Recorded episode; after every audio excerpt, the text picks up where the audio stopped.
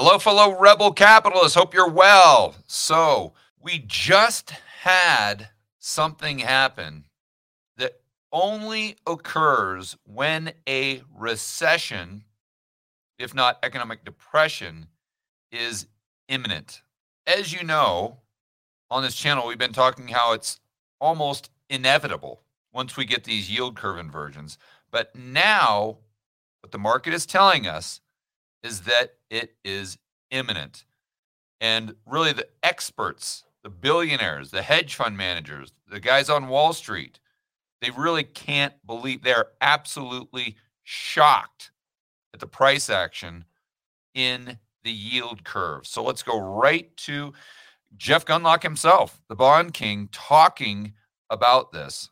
Uh, but I do think that one of the indicators that had not been signaling a recession was the yield curve was getting steeper and steeper.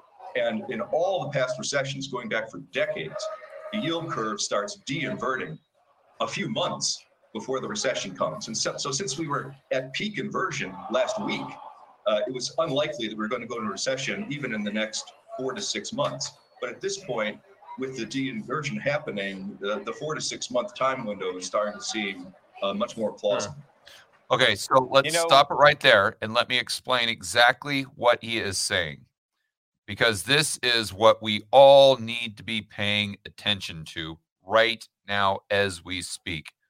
So, Josh, let's go over to the chart, please, of the 10 year minus the two year. So, let's go ahead and make that bigger, please, so we can see it. Okay, thank you. And I want to highlight right at the end what Josh is pointing out. This is the yield curve actually steepening. So the delta between the two year and the 10 year is decreasing.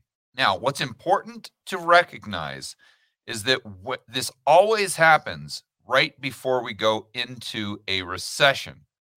But it always happens because it can happen two different ways.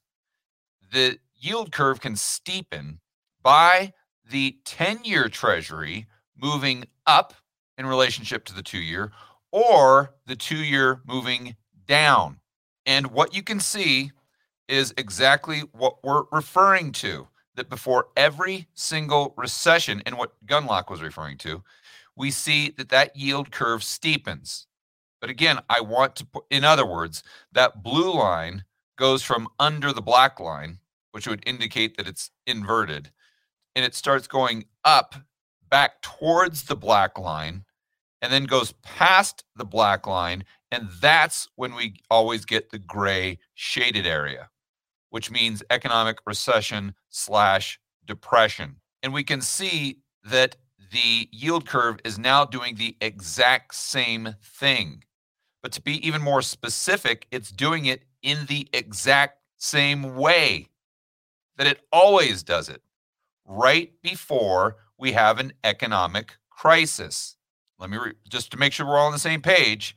And what it's doing specifically is it's not just steepening, but it's steepening by the two year coming down closer to the 10 year.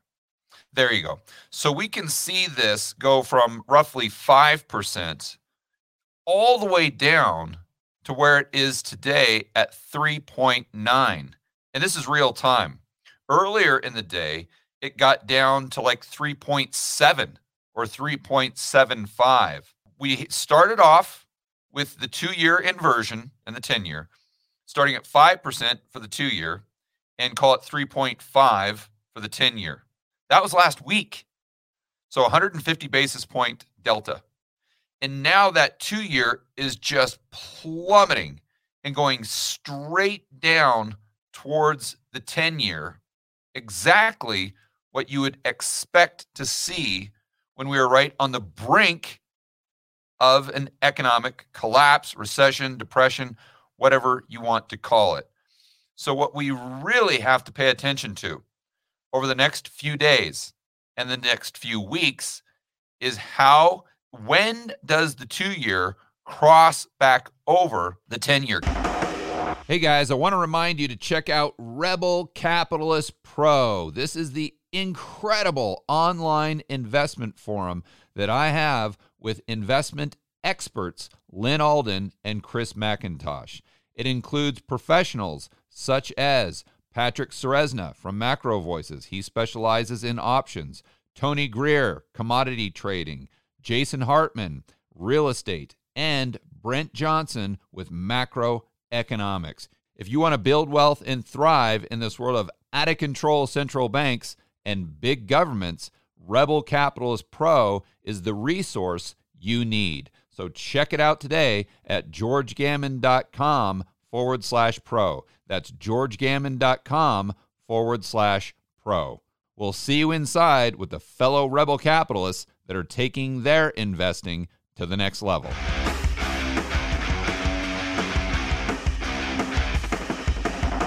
So the 10 year, like we said, right around 3.5%, to be more specific, 3.47%. So the two year got real close to that today. So we're going to have to monitor this and see when the two year goes down below that 3.47 yield currently on the 10 year. And once that happens, then you know you're not that that recession, depression, collapse, whatever is knocking at your door. And so now is the time that we need to start preparing. You know, what's the number one rule in investing?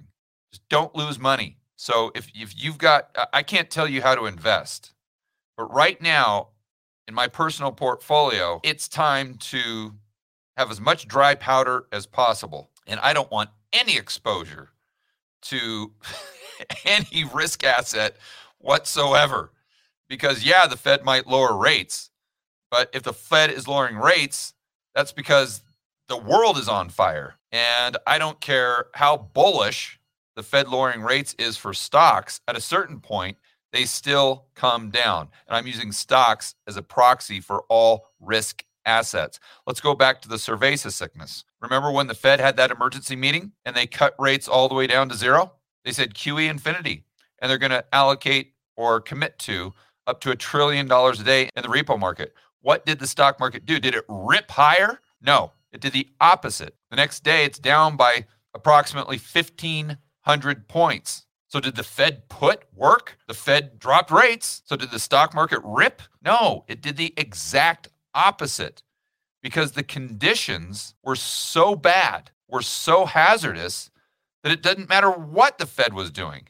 In fact, the point that the Fed dropped rates was in response to how dangerous the conditions were. So, regardless of what the Fed was doing, the stock market still tanked. And this is my concern with where we are right now. And I, am not predicting that the stock market's going to crash or any of these things. All I'm saying is that in my personal portfolio, I see these risks, these types of risks, exploding. And I am more than happy to just sit on the sidelines and cash and just wait to see how this plays out. And if I miss out on some big return, so be it. So be it.